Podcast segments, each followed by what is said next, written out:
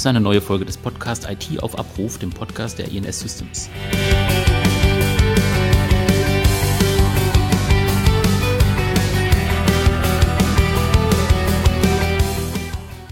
Ja, wir sprechen heute über ein aktuelles Thema. Ähm, es geht um Cloud-Dienste, es geht um Videokonferenzsysteme wie Zoom oder Teams, ähm, also Tools, die irgendwie jeder auch schon mal gehört hat, gerade in den letzten Monaten vielleicht auch schon mal benutzt hat, entweder beim Kundenprojekt oder auch in der eigenen Umgebung.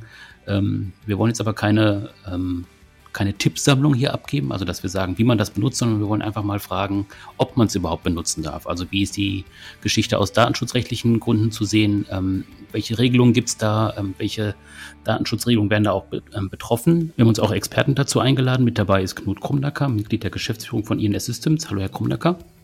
Hallo, Herr Braun. Dann ist dabei der Giovanni Serpi, auch von INS Systems und auch Mitglied der Geschäftsleitung. Hallo, Herr Serpi. Hallo, Herr Braun.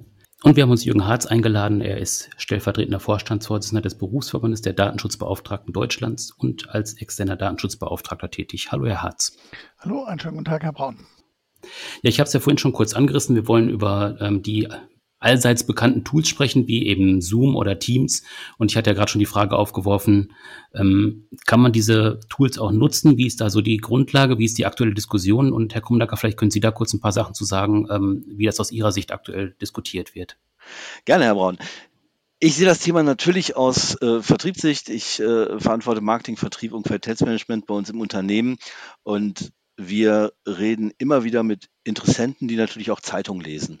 Und wenn ich die letzten, äh, gerade die letzten zwei Monate sehe, es gab große Artikel im Handelsblatt, in der Süddeutschen, ähm, auch bei Heise Online, für die ITler, die zuhören, äh, wo es um rechtskonforme Nutzung von Videokonferenzsystemen geht, aber auch äh, um, um Cloud-Themen, wo ich weiß gar nicht, es war am, am äh, Anfang Februar, dass die Berliner Beauftragte für Datenschutz und Informationsfreiheit Videokonferenzsysteme geprüft hat und letztendlich fast alle großen oder ausschließlich alle großen Anbieter, also Microsoft Teams, äh, Cisco WebEx, Google Meet, ähm, geprüft hat und überall stand das dargestellte Ampelsymbol auf Rot, was heißt, eine rechtskonforme Nutzung des Dienstes auszuschließen, darf also aus Sicht der Behörde nicht verwendet werden. Ähm, interessanterweise war da auch ähm, ein GoToMeeting dabei. Es war selbst ein Jitsi Meet dabei. Und da werden wir natürlich von Interessenten gefragt, was ist denn davon zu halten? Darf ich überhaupt mit solchen Systemen arbeiten? Ähm, was für Strafen drohen? Und ich denke, bei Herrn Serpi tauchen ähnliche Themen auf, der natürlich Fragezeichen in den Augen hat aus Bestandskundensicht, die sich fragen, darf ich überhaupt noch ein Office 365 einsetzen? Korrekt.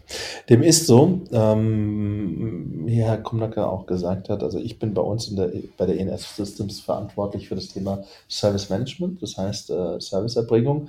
Und neben mir habe ich noch die Hobbys bei uns, dass ich für äh, das Thema Informationssicherheit und Datenschutz als Datenschutzkoordinator ähm, ähm, verantworte. Und daher sind natürlich diese Fragen, die dann von Bestandskunden kommen, aus verschiedenen Blickwinkeln äh, zu eruieren.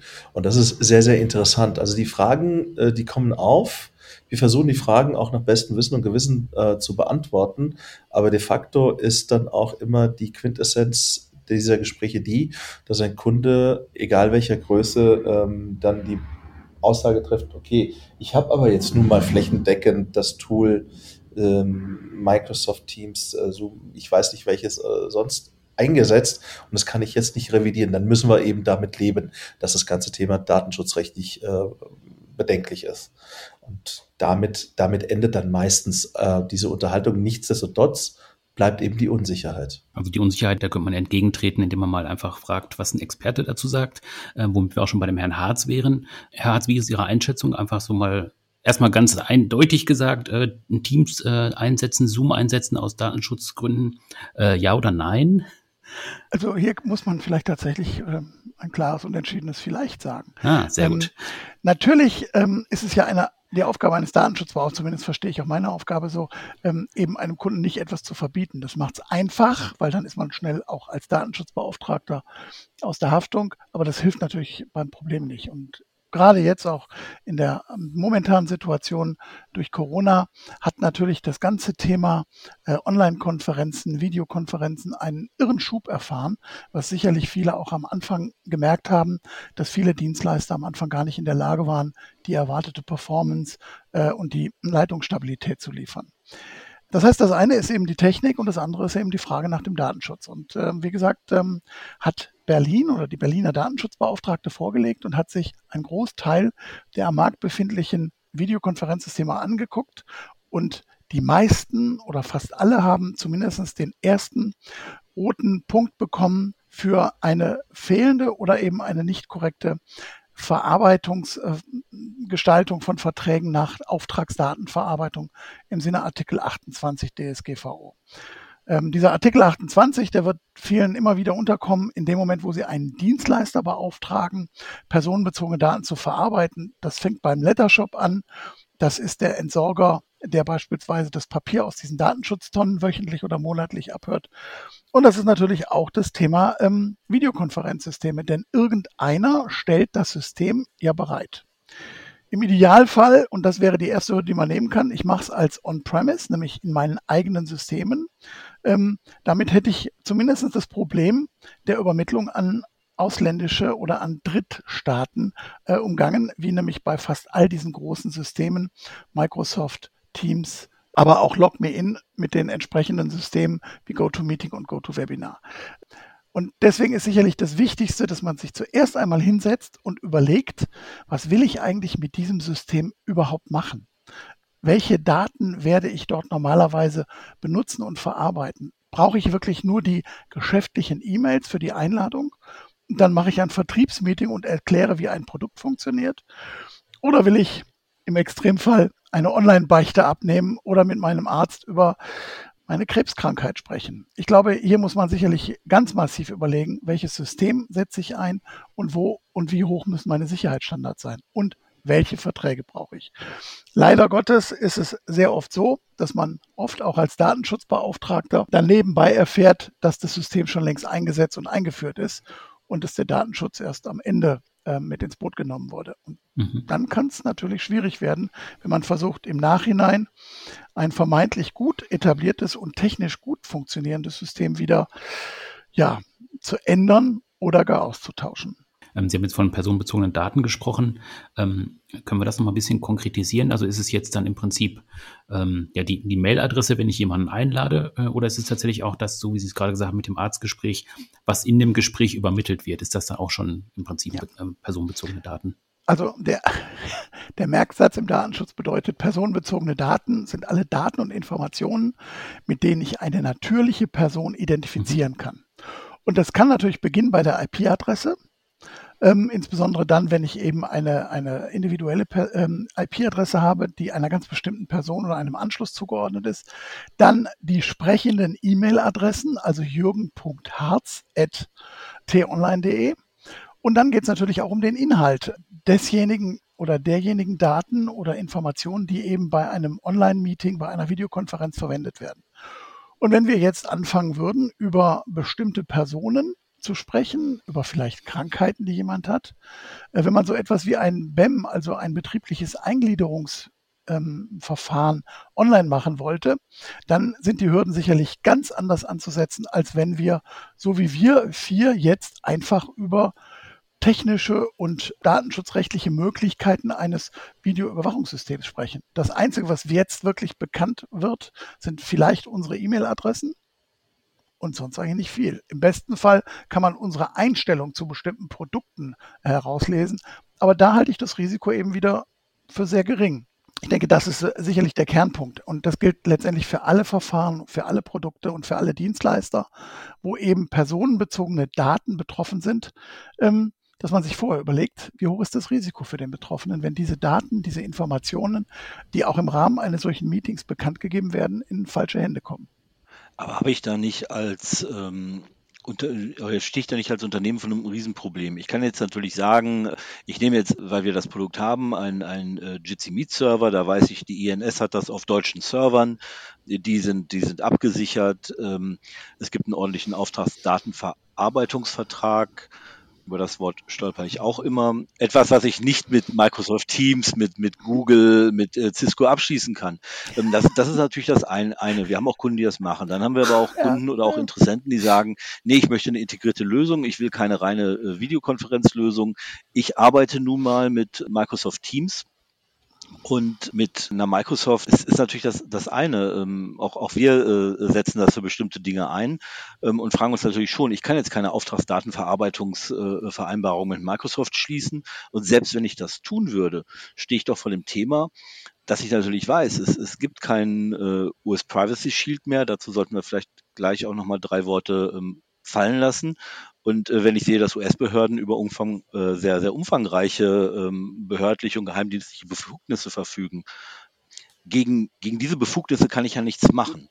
Ich habe auch keine vor Gericht durchsetzbaren Rechte in den USA. Das heißt, letztendlich muss ich auch als Unternehmen entscheiden, ich kann gar nicht mehr mit ähm, einem Unternehmen, das, das äh, aus den USA kommt, in irgendeiner Form arbeiten. Oder sehe ich das falsch?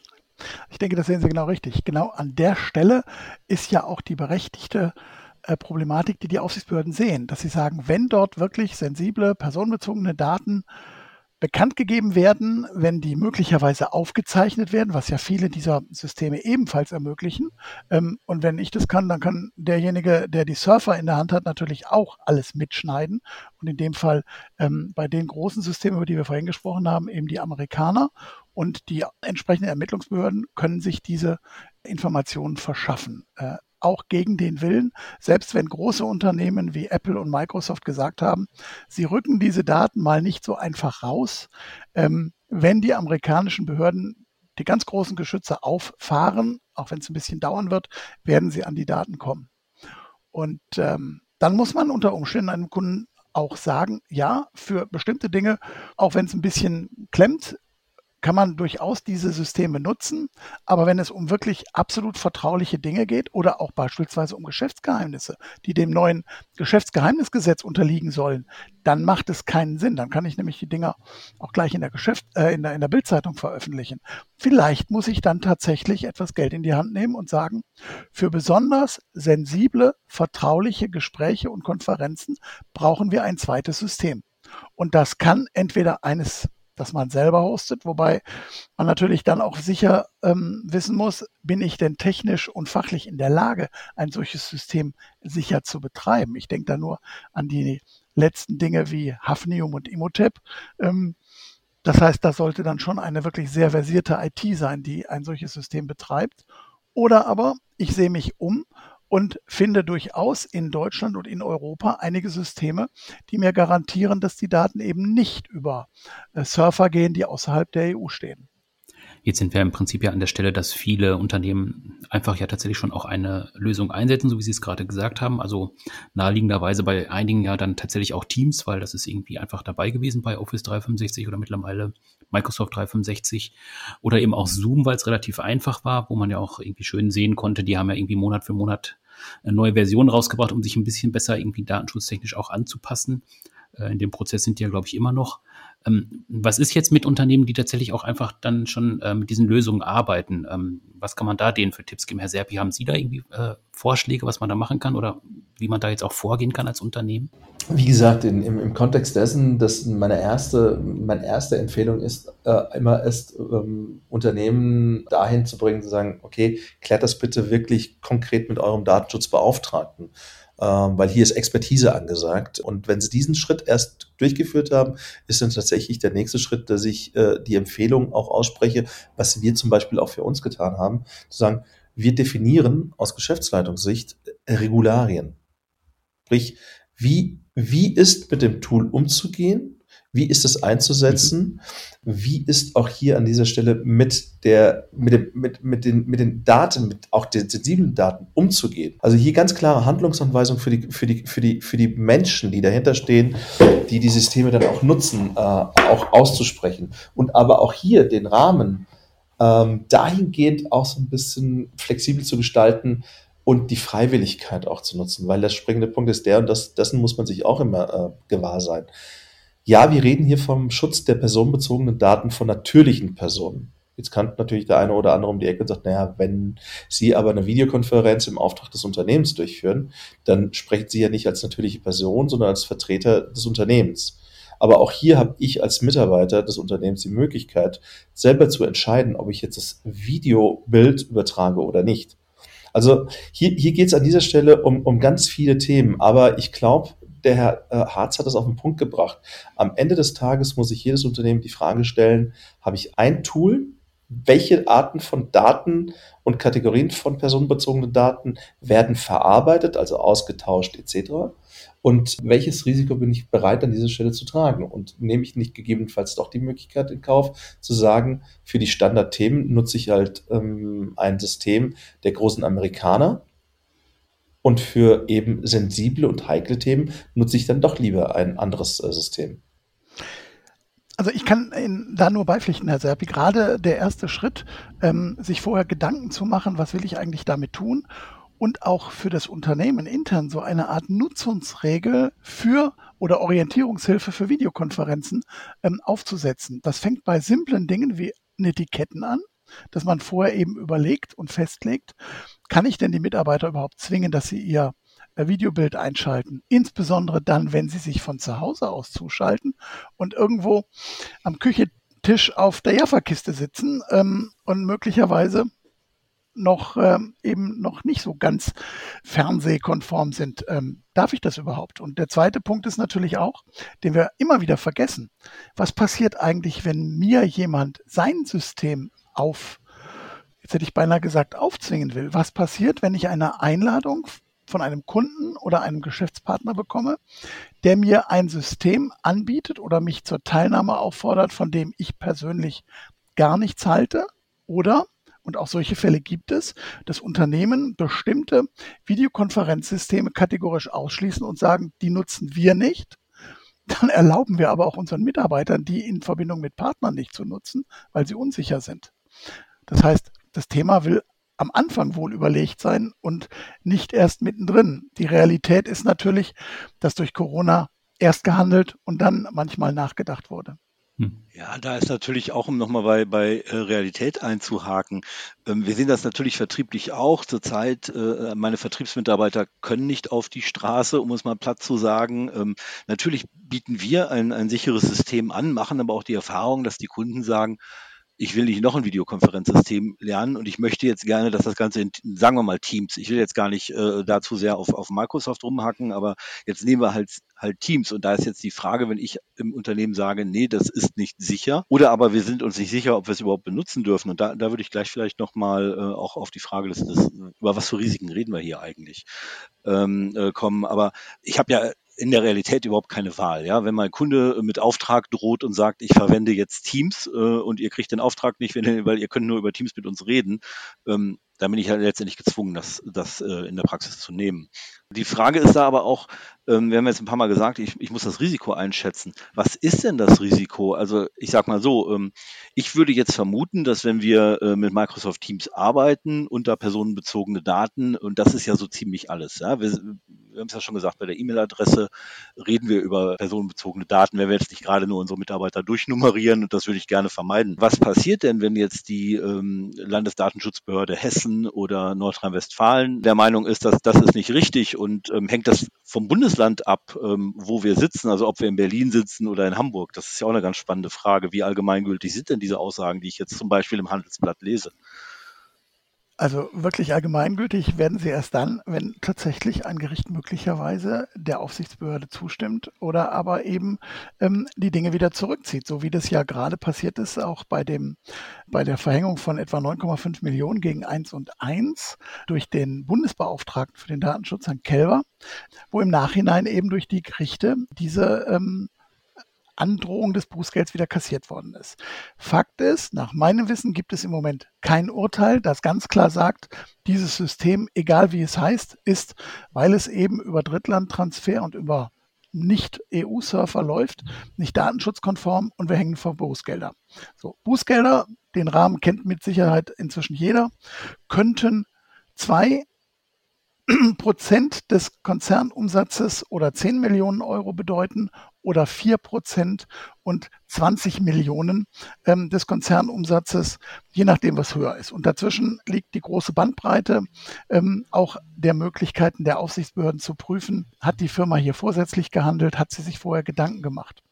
Und ähm, wenn man mal überlegt, was man, wenn man es ganz ideal macht, bevor ich ein Videokonferenzsysteme oder überhaupt ein System einsetze, ein Verfahren, das personenbezogene Daten verarbeitet, dann gibt es im Prinzip so vier große Artikel aus der Datenschutzgrundverordnung, über die ich nachgedacht haben sollte. Das ist einmal dieser Artikel 28. Ich brauche nämlich diesen Vertrag zur Auftragsverarbeitung zwischen dem Verantwortlichen, also dem Unternehmen, das entscheidet, ich setze dieses oder jenes System ein, und dem Dienstleister oder Verarbeiter, der eben die Technik und die Plattform bereitstellt. Dann haben wir den Artikel 30, nämlich dass ich dokumentieren muss, ähm, wie läuft denn mein Verfahren ab? Wer sind die Beteiligten? Wer hat alles Zugriff auf die Daten? Und dann in Artikel 32, mit welchen technischen Mitteln setze ich die Sicherheit dieses ähm, Verfahrens eben her? Und ähm, ein Punkt ist beispielsweise, werden Verschlüsselungen eingesetzt? Über welche Surfer ist es? Aber auch die Frage, wie viele Dienstleister und Subdienstleister sind da noch beteiligt?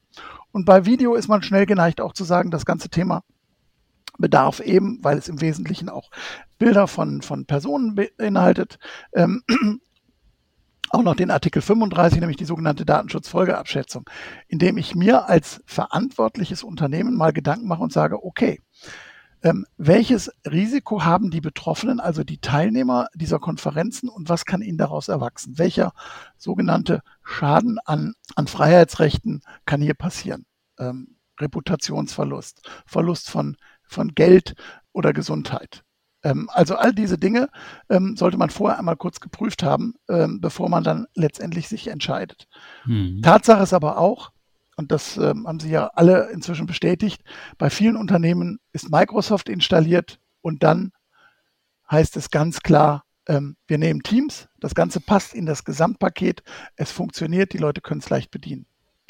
Und trotzdem plädiere ich immer noch dafür, darüber nachzudenken, ob man vielleicht für wirklich besonders sensible Dinge, die zu besprechen sind, vielleicht doch noch ein zweites System einsetzt. Das mag vielleicht bei ganz kleinen Unternehmen, die froh über jede preiswerte Variante sind, schwierig sein, aber bei größeren Unternehmen, glaube ich auch, werden die Aufsichtsbehörden genauer hingucken, als sie das vielleicht bei einem kleinen Verein ähm, oder bei einem Verband machen. Man darf ja nicht vergessen, dass die Datenschutzgrundverordnung keine Unterschiede macht zwischen einem Unternehmen wie Microsoft und vielleicht einem 15, 25 Mann IT-Unternehmen.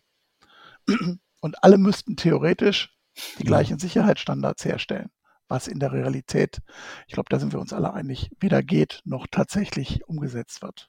Ich möchte nochmal einen, einen Satz in eine Richtung verlieren. Ähm, wir reden zwar jetzt konzentriert über das Thema Datenschutz, also DSGVO. Herr Harz hat es schon an manchen Stellen immer in einem Zwischensatz auch dargelegt. Es geht in diesem ganzen Kontext gar nicht nur um das Thema DSGVO. Das Geschäftsgeheimnisgesetz ist äh, schon mal gefallen. Ich persönlich plädiere auch dahingehend immer wieder, und das ist meine Empfehlung an Unternehmen, vor allem dann, wenn man heute überlegt, dass ja gemäß der heutigen Darstellungen, wer die Digitalisierung in den letzten zwölf bis 18 Monaten vorangetrieben hat in Unternehmen, an erster Stelle Corona steht oder Covid-19, sage ich an der Stelle, empfehlen wir als Unternehmen immer, bevor irgendein Tool eingesetzt wird oder eine Lösung, die cloud-basiert ist, sollte man sich grundsätzlich mal Gedanken machen als Unternehmen, was sind denn meine Sicherung, Sicherheitsanforderungen? Und wenn ich dies selbst nicht leisten kann, weil ich ein kein großes Unternehmen bin mit einer großen IT-Organisation, dann bitte immer meine Empfehlung, Spezialisten mit reinholen. Äh, das ist zum einen der Datenschutzbeauftragte, das sind zum anderen IT-Unternehmen, die, die darauf spezialisiert sind und ihnen helfen. Genau, also ähm, wir haben ja gerade schon über Teams gesprochen. Teams ist halt das eine. Ähm, Teams ist ja nur ein Teil von äh, Office 365 oder Microsoft 365, wie es jetzt heißt. Ähm, das ist ja dann ja noch im größeren Umfang auch bei allen Unternehmen installiert. Wenn ich das jetzt benutzen will, ähm, wie sind da die Regularien oder wie sind da die, äh, die Perspektiven aus Ihrer Sicht? Vielleicht Herr Serpi, wenn Sie da noch mal was zu sagen können. Office 365. Ähm, man muss sich dessen bewusst sein, dass heute Office 365 einmal cloud-basiert ist. Das heißt, ähm, es im privaten als auch im geschäftlichen Umfeld wird es immer mehr genutzt, aber man muss sich dessen bewusst sein, dass man auch hier im Vorfeld sich Gedanken machen sollte über die Ablageorte von und von, von, von Dateien also der klassische Excel-Sheet, das klassische äh, Word-Dokument oder was auch immer und die Nutzung von diesem Cloud-Speicher, dem sogenannten OneDrive. Ihnen muss allen bewusst sein, dass wenn sich dies äh, bezüglich keine architektonischen, strukturellen Gedanken im Vorfeld gemacht werden, die Daten sehr wahrscheinlich irgendwo in der Microsoft Cloud liegen. Nun heißt es, wie Herr Harz vorhin das ausgeführt hat, naja, Microsoft sagt oder Amazon sagt, äh, naja, wir geben jetzt erstmal nicht einfach mal so Daten frei. Wir wissen alle nicht, wo die Server sich befinden. Sie können sich irgendwo in einem EU-Mitgliedstaat befinden. Sie können aber gegebenenfalls auch irgendwo ganz anders außerhalb der EU liegen. Äh, hier gibt es ebenfalls die Möglichkeit, dass Sie als Ablageorte zum Beispiel Ihren lokalen Server ihren eigenen, den ihres deutschen Dienstleisters nutzen können, etc. Sie können auch an der Stelle das Thema OneDrive auch grundsätzlich deaktivieren. Und hier möchte ich jetzt auch nochmal als IT-Dienstleister ähm, darauf auch nochmal hinweisen. Sind die Daten einmal oder ist man einmal in dieser Wolke Office 365, ich sage es wirklich ganz bewusst so, gefangen, kommt man da so einfach nicht mehr raus. Erstens ist es ein wirtschaftliches Thema, ähm, die Daten wieder aus der Azure Office 365 Cloud komplett wieder rauszuholen. Zweitens sind die Verknüpfungen und die Verzahnung von irgendwelchen Themen und Services miteinander so komplex, dass, es, dass sie als Unternehmen nicht mehr ohne weiteres rauskommen. Und damit haben sie ein Problem als, als Auftragsverarbeiter, äh, wenn sie ein solcher sind als, als, als Unternehmen, dass sie ihrem Kunden, dem, dem, dem Verantwortlichen, dem Dateninhaber nicht mehr Rechnung tragen können, wo tatsächlich die Daten abgespeichert sind. Mhm, das heißt, wenn ich jetzt im Prinzip ähm, einen Cloud-Service einsetzen möchte, ähm, soll ich dann tatsächlich darauf achten, dass es dann ein Unternehmen aus der äh, Europäischen Union ist? Also Sie haben ja gerade schon mal die Differenz auch aufgemacht zwischen EU und USA.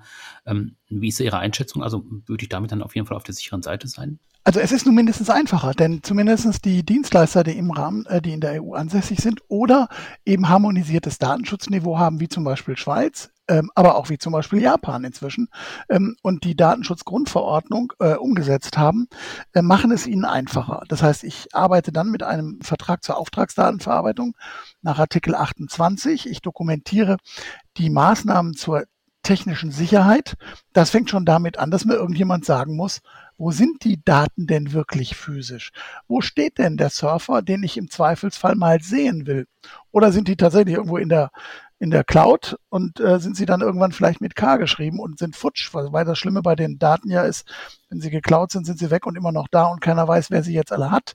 Ähm, und die Verantwortung habe ich als Verantwortlicher und als Auftraggeber weiterhin. Aber es ist mir innerhalb der des äh, Wirtschaftsraums, der sich der Datenschutzgrundverordnung unterworfen hat, einfacher an Informationen zu bekommen und auch jeder Dienstleister als auch der Verantwortliche sollte wissen, welche rechtlichen Grundlagen er erfüllen muss. Das heißt, wenn ich heute einen deutschen oder auch einen europäischen Dienstleister nach einem solchen Vertrag nach Artikel 28 frage und der weiß nicht, wovon ich rede, dann ist es der falsche. Muss man ganz klar so sagen. Denn jeder, der Dienstleistungen rund um personenbezogene Daten anbietet, von dem ist einfach zu erwarten, dass er die Datenschutzgrundverordnung kennt und auch die Sicherheitsmaßnahmen für seine Kunden bereitstellen kann. Und genau das sind die Fragen, die ich auch als ähm, Datenschutzbeauftragter oder auch in Zusammenarbeit mit dem IT-Sicherheitsbeauftragten eines Unternehmens gemeinsam stelle und versuche, diese Antworten zusammenzutragen, denn die muss ich unter Umständen der Aufsichtsbehörde geben können. Das finde ich einen ganz interessanten Punkt. Es ist ja mal die Frage, wie überhaupt kleine und mittlere Unternehmen, die keine große Fachabteilung oder Rechtsabteilung haben, überhaupt sicherstellen können, dass der Dienstleister, den sie auswählen, weiß, was er tut. Und Sie haben jetzt schon gesagt, ähm, wenn ich meinen Dienstleister frage, ähm, hast du eine Auftragsdatenverarbeitungslösung, also einen Vertrag, ähm, dann sollte der sagen, ja klar, schicke ich ihn zu. Was, was wären denn noch so, so Kennzeichen, wo Sie sagen würden, ähm, da habe ich jetzt mal ein gutes Gefühl, also hilft mir eine ISO 27001, hilft mir äh, der Verweis auf ähm, den EU Privacy Shield, okay, wenn der da immer noch steht, dann ist es äh, vielleicht keiner, der sich im letzten halben Jahr mit auseinandergesetzt hat? Oder was, was würden Sie so sagen? Das sind so Signale, wo ich jetzt erstmal ein gutes Gefühl hätte, dass ich mit dem Anbieter arbeite. Ich denke schon, dass das gute, gute Ansätze sind, dass ich beispielsweise frage, hat das Unternehmen irgendwelche Zertifizierung, ISO 27001. Aber ich kann hier nur empfehlen, lassen Sie sich nicht nur das schöne bunte Zertifikat zeigen, sondern fragen Sie nach dem Scope.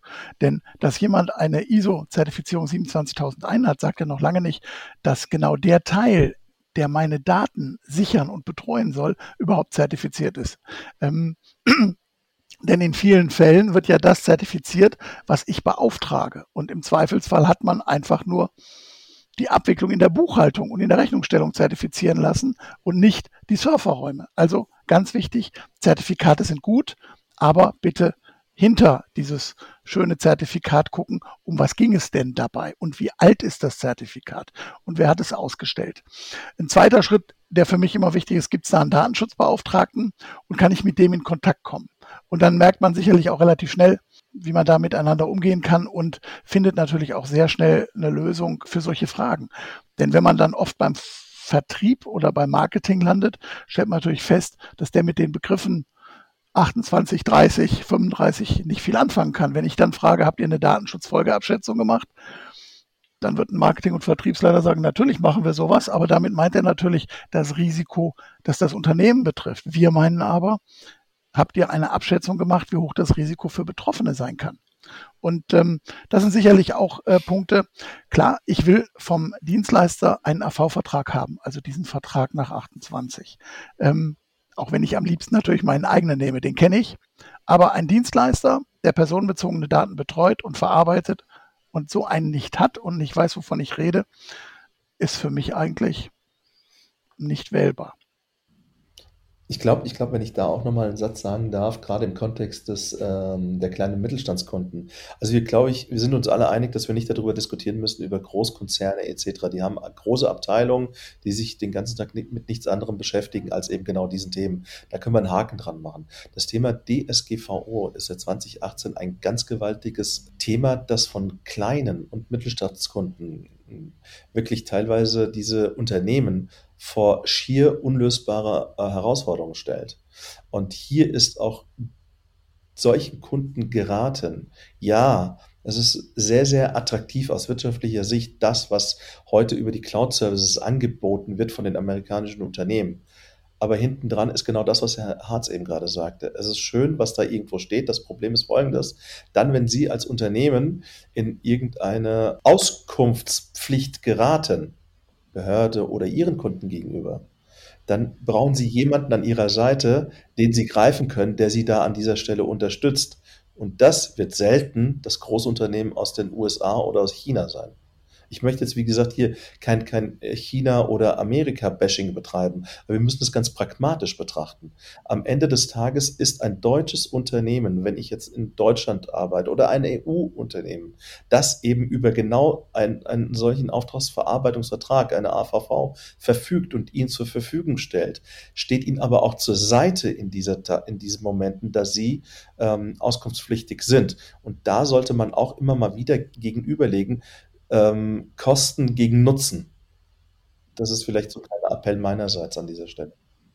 Wir haben vorhin ja schon mal über das Thema Risiko und in dem Fall natürlich auch ein wirtschaftliches, finanzielles Risiko gesprochen. Auf der einen Seite die Bußgelder aus der DSGVO mit 10, 20 Millionen, 2 und 4 Prozent. Ich glaube, bei 10 und 20 Millionen brauchen wir bei einem kleinen Mittelständler gar nicht reden der macht dann ganz klar die Firma zu und genau das sagen sie einem auch. Aber es wird natürlich auch ein ganz anderer Punkt sein. Was passiert, wenn ich als Dienstleister mir einen gewissen Ruf erarbeitet habe und dann wirklich fahrlässig ein, eine Datenschutzpanne habe oder entsprechend ähm, bestraft werde für solche Dinge und das wird bekannt? Ähm, der Reputationsverlust ist vielleicht noch viel, viel schlimmer als der wirtschaftliche Schaden durch ein mögliches Bußgeld.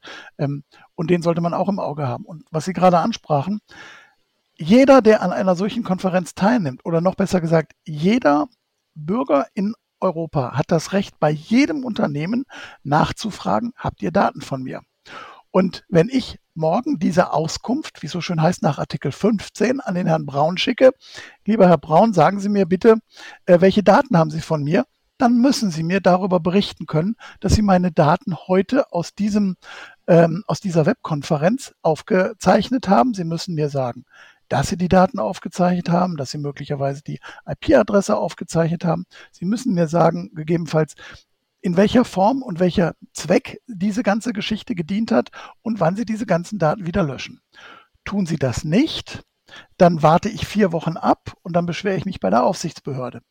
Oder noch viel besser, was inzwischen auch passiert, ich renne gleich zu Gericht und mache den Artikel 82 der Datenschutzgrundverordnung geltend.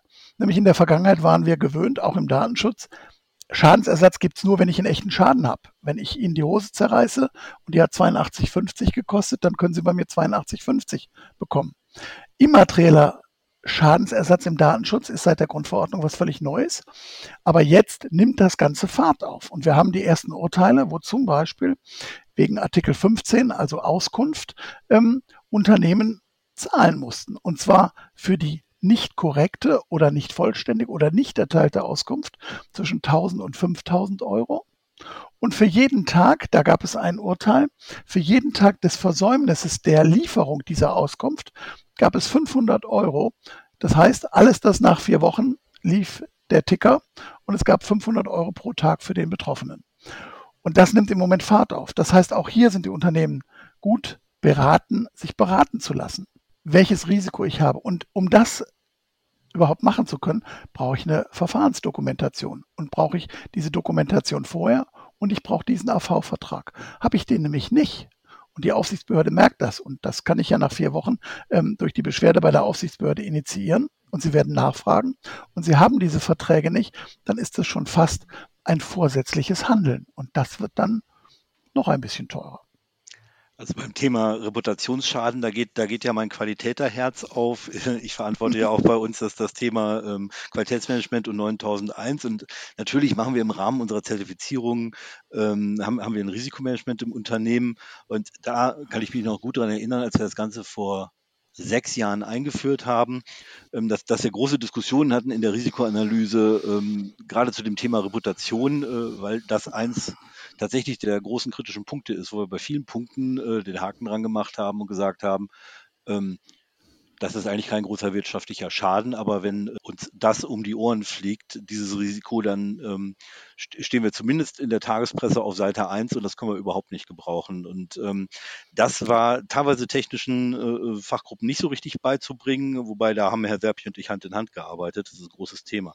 Ansonsten haben sie mich natürlich auf die Idee gebracht, morgen mal Herrn Braun von unserer Medienagentur zu testen, was er alles an Daten von uns hat, um mal zu gucken, ob wir da einen ordentlichen Dienstleister haben ähm, das äh, hört sich nach Spaß und Spannung an. Aber ich glaube, sowas aus Spaß zu machen, ähm, wird dem Thema nicht gerecht. Also, Herr Braun, da können Sie beruhigt sein, Sie kriegen morgen eine E-Mail von mir.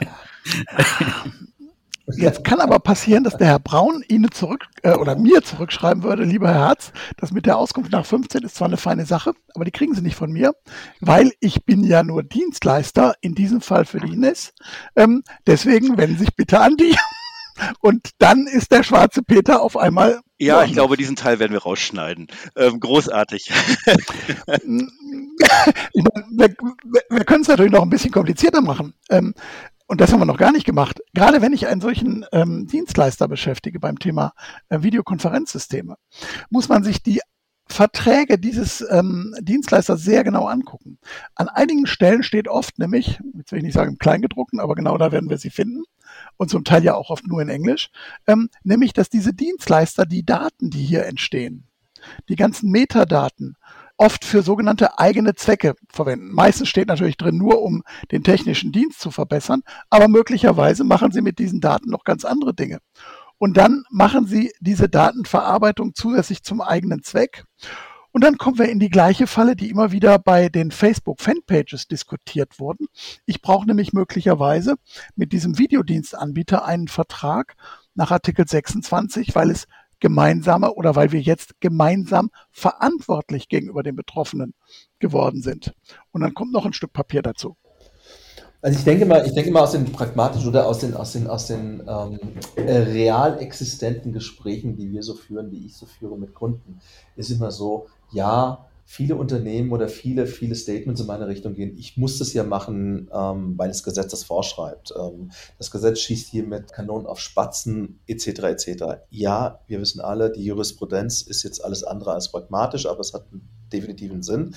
De facto appelliere ich an dieser Stelle auch immer wieder an den Geschäftsführer, an den Geschäftsinhaber, an den Verantwortlichen eines Bereichs. Ich sage, pass auf, geh doch mal mit, mit einem gesunden Menschenverstand dran. Möchtest du tatsächlich, dass die Daten deines Unternehmens, die Daten deines Kunden, deine Daten einfach publik gemacht werden? Also das, worüber wir hier reden, wird zwar eingekleidet von Gesetzgebung, aber am Ende des Tages sollte das doch das Interesse eines jeglichen Geschäftsunternehmens sein, sich selbst, seine Kunden, seine Mitarbeiter und seine Daten, wie sagt man heute so schön, die Daten sind das neue Gold, äh, oder nee, das neue Öl, das neue Öl sagt man, ja, ähm, zu schützen. Das Interesse sollte da sein. Und hier muss man auch an dieser Stelle klipp und klar sagen, auch wenn das Gesetz übers Ziel hinausschießt, man muss an der Stelle den pragmatischen Ansatz finden. Und was Herr Krumnacker sagte und was Sie auch, Herr äh, Hart sagten, wirklich was ist mein Scope, was ist das, was ich schützen will und welche Maßnahmen technischer und organisatorischer Art etabliere ich und definiere ich, die gelebt werden können, die für meine Mitarbeiter an der Stelle von Bestand sind, so dass ich das größt, den größtmöglichen Schaden bei einer Worst-Case-Betrachtung abwenden kann. Bußgelder, Reputation, was da alles an der Stelle äh, zusammenkommen mag. Ich glaube, das ist ein guter Ansatz, um vielleicht auch an der Stelle hm, gemeinsam mal darüber nachzudenken, welche praktischen Tipps können wir denn den, den späteren Zuhörern geben, wo sie darauf achten sollten. Ich glaube, über die unterschiedlichen Verträge und über die Dokumentation nach Datenschutz haben wir oder ich schon genug ähm, gesprochen, aber es geht ja noch um ganz andere Dinge. Zum Beispiel, dass man sich ein System aussucht, das eine Ende-zu-Ende-Verschlüsselung garantiert. Das gibt es ja. Das bedeutet nämlich, dass wirklich zwischen den Sprechern echte gesicherte, verschlüsselte Wege benutzt werden. Das wäre der erste Schritt.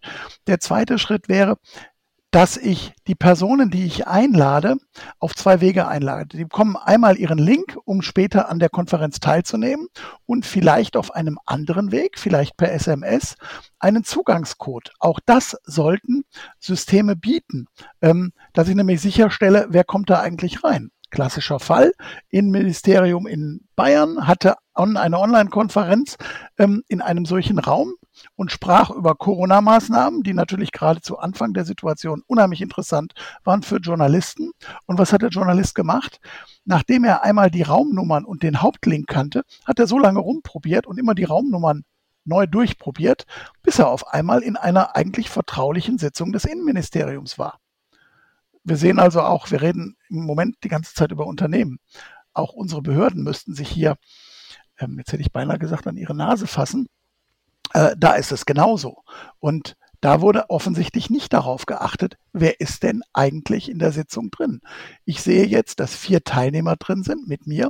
Was würde denn passieren? Wer von uns vier würde reagieren, wenn auf einmal eine fünfte Person hier auftaucht? Oder machen wir dann einfach weiter? Und lassen zu, dass jemand mithört, den wir gar nicht kennen. Und ein weiterer Punkt, den man vielleicht auch noch machen kann, und das haben wir auch getan, ist, wenn man ein solches Produkt, ein amerikanisches Produkt wie eines der Produkte von LogMeIn verwendet, und das mag auch für Teams und alle anderen gelten, dann sollten wir die Möglichkeit haben, die Teilnehmer vorher durch eine Art Datenschutzhinweis und Datenschutzerklärung aufzuzeigen, indem ich einfach sage, ja, ich habe hier ein System eingesetzt, das Daten über amerikanische Surfer, wenn ich denn wenigstens das weiß, übermittelt. Ähm, und ich weiß, dass ich keinen hundertprozentigen Schutz sicherstellen kann.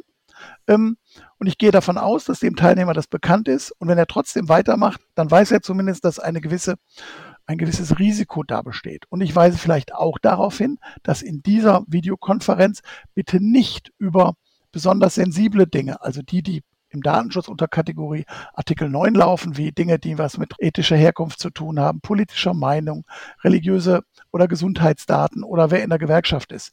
Die für solche Dinge müssen tatsächlich wirklich sichere Übermittlungswege und Anbieter genutzt werden. Und natürlich, und das hatten wir vorhin ja nochmal ganz deutlich gehört, es wird immer gerne wieder vergessen, es geht nicht nur um den Datenschutz. Ein Datenschutzbeauftragter sollte auch immer versuchen, Mitarbeiter zu sensibilisieren, dass es um die Geschäftsgeheimnisse an sich auch geht, an denen ja immer wieder Menschen hängen. Und die simpelste Sache bei meinen Schulungen ist immer, wenn ein Stück Papier irgendwo rumliegt und nicht weggeräumt wird, zum Beispiel das, was am Ende einer realen Konferenz oft in den Konferenzräumen und an den Flipcharts ist. Was sagt der Geschäftsführer dazu, wenn das morgen in der Bildzeitung abgedruckt wird? Und meistens gucken sie die Teilnehmer dann doch recht betreten an und spätestens beim nächsten Mal kommen sie vielleicht nur noch in aufgeräumte Räume und dann sind nicht die nach hinten geschlagenen Flipcharts, das ist nämlich das Erste, was ich mir mal angucke, was da so draufsteht. Es sind oft gar keine personenbezogenen Daten, aber es sind oft Geschäftsentwicklungspläne, wo ich denke, na, was die Konkurrenz wohl dafür zahlen würde. Und ich glaube, dass Datenschutz und Datensicherheit auch nur gemeinsam funktioniert. Genau. Ergänzend dazu vielleicht, wenn wir nochmal das Thema praktische Tipps nehmen, hätte ich nochmal zwei. Ähm, ich sprach ja eingangs von der Empfehlung, Regularien intern in einem Unternehmen ähm, aufzustellen, wie umgegangen wird, eben mit solchen Dingen und auch Videokonferenzen, aber auch dass man bei jeder Videokonferenz auch nochmal darauf hinweist, egal ob das jetzt eine interne oder eine Videokonferenz ist mit externer Beteiligung, dass die Aufnahme einer solchen untersagt ist. Mit Aufnahme wissen wir wissen heute alle, jedes äh, handelsübliche Notebook oder PC bietet heute oder die Betriebssysteme bieten heute Aufzeichnungsmöglichkeiten an. Aber auch das Handy, das klassische Handy, mit dem ich Fotos machen kann. Also, dass hier auch ganz klar Regeln verfasst werden, die auch kommuniziert werden. Also wir sagen bei unseren Veranstaltungen grundsätzlich vorher, dass das Aufzeichnen schon aufgrund der Verletzung der Persönlichkeitsrechte des Referenten bei Schulungsgeschichten äh, nicht beeinträchtigt werden darf. Und wir reden hier nicht über Datenschutz, wir reden hier über einen ganz klaren Straftatbestand, wenn ich unerlaubt Aufzeichnungen, Bild- und Tonaufzeichnungen von anderen Menschen mache. Ähm, das ist genau als gleiche, als wenn ich heimlich ein Telefonat mitschneide, was vielen gar nicht bewusst ist. Da haben wir auch im äh, vorletzten Podcast zum Thema Remote Audit drüber geredet. Da haben Sie ja auch genau das Thema. Ähm, und ich glaube, der Kern ist, Herr Serb hat jetzt schon gesagt, bei uns ist es untersagt. Wir, wir, nehmen das Thema extrem ernst. Es ist auch ganz klar im Unternehmen geregelt, dass äh, Fotos von Videokonferenzen und wenn es noch so lustig war, halt eben nicht lustig sind wir äh, nerven sicherlich auch unsere Belegschaft damit, dass wir bei, bei jedem Screenshot, den wir dann doch mal aus Marketing gründen, und wenn es nur für die interne Betriebsversammlung ist, wo, wo wir natürlich darstellen, was wir machen und, und zurzeit kann man so ziemlich alles mit Screenshots aus, aus Videokonferenzen äh, dokumentieren, dass wir jedes Mal alle Beteiligten schriftlich fragen, ist das in Ordnung, dass wir das machen? Und wir hatten ähm, das war auch so ein Gedanke, den ich mir gerade notiert hatte. Das, das muss ungefähr von einer halben Stunde gewesen sein, wo wir gesagt haben, es kommt ja auch auf die Hintergründe an. Und wir hatten tatsächlich da einmal den Fall, dass einer unserer IT-Administratoren gesagt hat, ähm, ihr könnt das Foto nehmen, aber ähm, verpixelt bitte meinen Hintergrund, weil da steht meine gesamte IT-Hardware, die ich zu Hause habe. Wir haben ja teilweise sehr komplexe Homeoffice-Arbeitsplätze. Und er sagte, ich möchte nicht, dass irgendjemand dann auf unserer Homepage sehen kann, was für ein Equipment ich hier stehen äh, lassen kann, weil ich gebe mir sehr viel Mühe damit, dass ich nicht angreifbar wäre und ich muss jetzt nicht die Hersteller, die ich verwende, ähm, ins Internet stellen. Und damit hat er auch völlig recht. Und ich glaube, da muss man auch vorleben als Geschäftsleitung und sagen, äh, wir nehmen das Thema ernst. Definitiv. Und ähm, dazu kann ich auch sagen, dass mit Sicherheit viele der Zuhörer jetzt sagen, ja, das ist doch normal. Glauben Sie mir wirklich. Sie glauben gar nicht, ähm, wie viele unserer Mitarbeiter alles, fast aus, ausschließlich ITler, hochkompetente Leute, äh, als Herr Krumnacker und ich die Regularien in unserem Unternehmen äh, publiziert haben, ähm, wie viele gesagt haben, oh, stimmt Du hast ja recht. Also jeder schließt zu Hause die Tür ab. Jeder ITler, jeder heute halbwegs IT-affiner Mensch sagt, ähm, ich möchte meine, meine Privatsphäre aus Facebooks raus, raushalten. Ich möchte keine Kameras auf öffentlichen Bereichen haben, etc. Aber seit dem, seit der ähm, ja, ähm, Videokonferenz-Ära, seit letztem Jahr, sind viele Dinge, die der gesunde Menschenverstand mit sich bringt, äh, gang und gäbe und werden dennoch trotz dieser Vorsicht gelebt. Daher nochmals auch wirklich die Empfehlung und der Appell, sprechen Sie es offiziell offen an. Und an dieser Stelle rate ich immer wieder, nehmen Sie den analogen Weg und nicht den digitalen Weg. Reden Sie miteinander. Das ist äh, mein Appell an der Stelle. Aber das ist eben auch ein Punkt, den man bei der Auswahl eines solchen Systems tatsächlich hinterfragen sollte. Ne? Welche Möglichkeiten, wie heißt es so schön in der Grundverordnung, für Privacy bei Design und Default bietet denn das System und der Dienstleister? Und eines davon ist, dass ich zum Beispiel den Hintergrund äh, verpixeln oder unscharf machen kann. Das sollte heute sicherlich jedes System bieten. Denn tatsächlich, gerade wenn ich jetzt aus dem Homeoffice, also von zu Hause sende, möchte ich vielleicht tatsächlich nicht, dass jemand sieht, ob ich im Schlafzimmer oder in der Küche sitze. Und ähm, wenn alles nichts hilft, es gibt inzwischen auch Programme, die mir einen solchen Hintergrund ermöglichen. Und dann könnte es vielleicht sogar aussehen, als wenn ich jetzt unter Palmen sitzen würde. Ähm, aber zumindestens weiß keiner, wie mein Büro aussieht oder wie meine Wohnung aussieht. Und das sind sicherlich nur einer der Punkte. Aber genauso gehört vielleicht auch dazu, dass man weiß, ob man die Kamera eben einschaltet oder ausschaltet. Dass man so simple Dinge macht, man sich nicht sicher ist, dass man die Kamera einfach abdeckt, zuklebt oder diese Schiebeschalterchen verwendet. Ähm, denn nicht jeder ist in der Lage, wirklich zu prüfen, äh, ist meine Kamera jetzt wirklich aktiv oder nicht und sich nur auf das blaue Lichtchen da zu verlassen, könnte, das wird uns wahrscheinlich jemand von der IT-Sicherheit bestätigen, ein Fehler sein. Das ist definitiv Korrekt. ein Fehler, ja. Korrekt. Was man vielleicht auch sagen, nicht jeder muss und nicht jedes Unternehmen, gerade kleine, ist ja verpflichtet, einen Datenschutzbeauftragten ähm, zu benennen und zu beauftragen.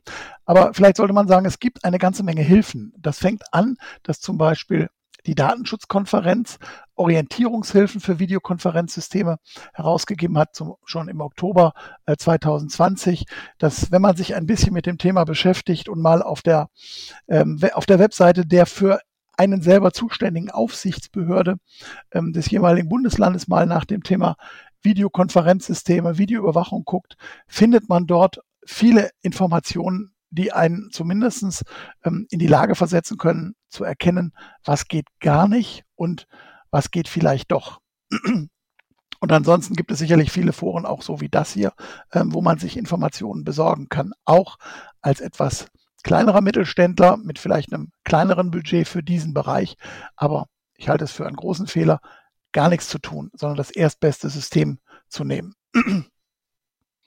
Da kann uns doch aber bestimmt auch äh, der BVD weiterhelfen. Wenn Sie schon ähm, sich die Zeit genommen haben, heute hier mit uns ein sehr interessantes Gespräch zu führen. Ähm, dafür nochmal vielen Dank, Herr Harz. Da können Sie doch sicherlich auch noch ein bisschen Eigenwerbung für Ihren Verband machen. Naja, es gibt natürlich bei uns im Berufsverband auch entsprechende Veröffentlichungen auf den Webseiten, wenn solche Dinge von den Aufsichtsbehörden kommen. Aber es gibt natürlich auch entsprechende Seminare und Fortbildungsveranstaltungen, zwar sicherlich vorrangig für Datenschutzbeauftragte, aber machen wir uns mal nichts vor. Ein Unternehmer, der gar nicht verpflichtet ist, einen Datenschutzbeauftragten zu benennen, weil er unter dieser 20er-Hürde ist und weil er eben keine großen Mengen an Daten oder sensible Daten mh, hm, verarbeitet, sodass er dann nach der Grundverordnung selber äh, jemanden haben müsste, kann sich natürlich, ja, nee, der Geschäftsführer ist dann Datenschutzbeauftragte und er haftet sowieso. Das bedeutet, ähm, es völlig zu ignorieren, wäre genauso, als wenn er sagen würde, ach komm, also der TÜV ist zwar fällig, aber lassen wir mal noch sechs Wochen weiterfahren oder sechs Monate, ist bis jetzt gut gegangen, wird auch die nächsten Monate gut gehen. Ähm, das ist ein Fehler. Das ist genau wie jeder, der in der IT-Security ist, sagt heute, ähm, es ist eigentlich nicht eine Frage, ob ich irgendwann angegriffen werde oder ob mich so ein Hafnium oder Imhotep erwischt. Es ist nur die Frage, wann. Wenn ich ein Unternehmen habe, das für ganz gezielte Angriffe interessant ist, wie beispielsweise heute die Pharmaindustrie oder eben vielleicht auch ähm, Unternehmen in der Entwicklung vom Automotive, dann ist es besonders gefährlich. Aber ansonsten bin ich einfach irgendwann Beifang. Diese Imhotep-Geschichte und auch der Hafnium, der ist für alle gemacht worden und viele Kunden hatten die Ansätze auf ihren ähm, Mail-Surfern und hätten betroffen werden können und sie wären irgendwann abgegrast worden. Dadurch, dass es jetzt sehr früh bekannt geworden ist und auch mit hoher Priorität umgesetzt worden ist, ist sicherlich viel Schaden vermieden worden. Aber ich denke, der nächste Angriff wird kommen und deswegen kann ich eigentlich nur appellieren, das Thema Datenschutz und Datensicherheit völlig zu vernachlässigen, ist genauso wie sein Auto nicht zum TÜV zu bringen. Ob ich einen Datenschutzbeauftragten brauche oder nicht, hat nichts damit zu tun, dass das Gesetz für mich gilt. Auch als Ein-Mann-Unternehmer, der personenbezogene Daten verarbeitet, habe ich die Datenschutzgrundverordnung vollumfänglich umzusetzen und einzuhalten. Ähm, man darf ja auch nicht vergessen, hm, dass manche Unternehmen mit Hilfe der IT und künftig auch KI in der Lage sind, große Mengen an Daten mit ganz, ganz wenig Mitarbeitern zu bewegen. Und ähm, da ist es dann eben nicht die Frage, habe ich einen Datenschutzbeauftragten oder muss ich einen haben, sondern die Frage wird immer sein, verarbeite ich diese datenschutzkonform und führe ich beispielsweise die Kommunikation mit meinen Kunden, ob es jetzt per E-Mail oder aber auch eben per Videokonferenzsystem ist, einfach angemessen und sicher. Und ähm, wenn Kunden, und das werden sie sicherlich in der nächsten Zeit aufmerksam bei solchen Dingen werden, gerade eben, wenn Datenpannen mehr und mehr zunehmen, ähm, dann wird man sich sehr wohl fragen, ist das, was ich gerade tue und wenn ich mich auf eine solche Videokonferenzsystemplattform ähm, einwähle, ist das auch sicher? Mhm. Jetzt hat ja der Herr Harz vorhin auch davon gesprochen, ähm, dass Daten dann auf dem deutschen Server abgelegt sind. Und ähm, Herr Krumnacker, Sie hatten ja gesagt, ähm, bei INS ist das möglich. Jetzt als letzte Frage, kann ich mir den Server auch angucken? Das hatte der Herr Harz ja vorhin auch erwähnt. Also kann ich quasi zu Ihnen kommen, mir auch den Server angucken? Ähm, können Sie tatsächlich. Ähm, ist aber äh, vergleichsweise großer Sicherheitsaufwand. Ähm, wir haben die Server mhm. nicht bei uns im Keller stehen. Die Server stehen bei Equinix, einem der Weltmarktführer für Colocation. Da haben wir eigene Räume. Da sind wir auch schon mit Kunden gewesen. Also Sie müssen sich da mit Fingerabdruckscanner und Sie müssen Ihren Ausweis zeigen. Sie müssen durch eine Sicherheitsschleuse. Das kann er ja sehr viel besser erzählen als ich. Also da, äh, da machen wir sicherlich auch nochmal gemeinsam mit der Equinix einen ähm, äh, gesonderten Termin, warum eigentlich Hochsicherheitsrechenzentren wichtig sind und welchen Sinn das macht. Und deswegen haben wir auch kein, kein eigenes Rechenzentrum. Aber rein theoretisch könnten Sie schon als unser Kunde oder auch rein praktisch ähm, sich diesen Server mal angucken. Das hilft Ihnen nur kein Stück weiter. Hm. Genau. Dazu noch ergänzend zwei Sätze. Äh, Thema Nummer eins ist nämlich auch ganz wichtig. Ähm, so ein Hochsicherheitsrechenzentrum, das macht für jeden Kunden Sinn unter, unter Aspekt dessen, was wir jetzt die ganze Zeit besprochen haben. Also unabhängig, ob ich jetzt ein Großkonzern bin oder nicht. Zum Zweiten, was hier vielleicht auch nochmal erwähnt werden sollte, das ist bei uns so, das ist mit Sicherheit bei vielen anderen IT-Dienstleistern in Deutschland auch so. Wichtig ist auch immer die Frage der Eigentumsverhältnisse, sprich, wem gehört denn die, die IT-Hardware? Und in unserem Fall ist es so, dass tatsächlich sämtliche eingesetzten Komponenten für unsere Services, also unsere Server, tatsächlich auch unsere Server sind. Viele, viele, viele Unternehmen bedienen sich auch hier an dieser Stelle, ein deutsches IT-Unternehmen, aber bedienen sich dann äh, Serversysteme, die dann eben irgendwo auch in der Cloud sind. Also auch hier lohnt es sich immer mal nachzufragen, wie die Eigentumsverhältnisse sind. Also hier kann man wirklich jedem, auch einem Geschäftsführer sagen, dass er sich vielleicht diese Artikel 28 und diesen 32 aus der Grundverordnung mal anguckt, weil am Ende ist es ein Fahrplan, der mir sagt, was musst du den Dienstleister eigentlich fragen, auf wo muss er dir eine Antwort geben? Und eine der Antworten ist, habe ich und ich muss das Recht haben, bei einem Dienstleister Kontrollen vorzunehmen. Und wenn ähm, die Firma Ines mir irgendwann sagen würde, du kommst hier nicht rein, nachdem ich mit Ihnen einen Vertrag abgeschlossen hätte, so wie die DSGV ihn vorsieht, dann wären Sie schon vertragsbrüchig. Ähm, von daher ist natürlich der Aufwand sicherlich unter Umständen relativ hoch und dann streitet man sich möglicherweise auch über Kosten. Aber grundsätzlich verlangt die DSGVO von Auftraggeber und Auftragnehmer oder wie es heute richtig heißt, Verantwortlichen und Verarbeiter, dass sie vorher festlegen, wie sie zusammenarbeiten. Wer hat wem Auskunft zu erteilen? Wie müssen Weisungen gegeben und wie müssen sie bestätigt werden? Muss ich eigentlich die Informationen vom Dienstleister bekommen? Wer sind meine Ansprechpartner oder meine Weisungsempfänger?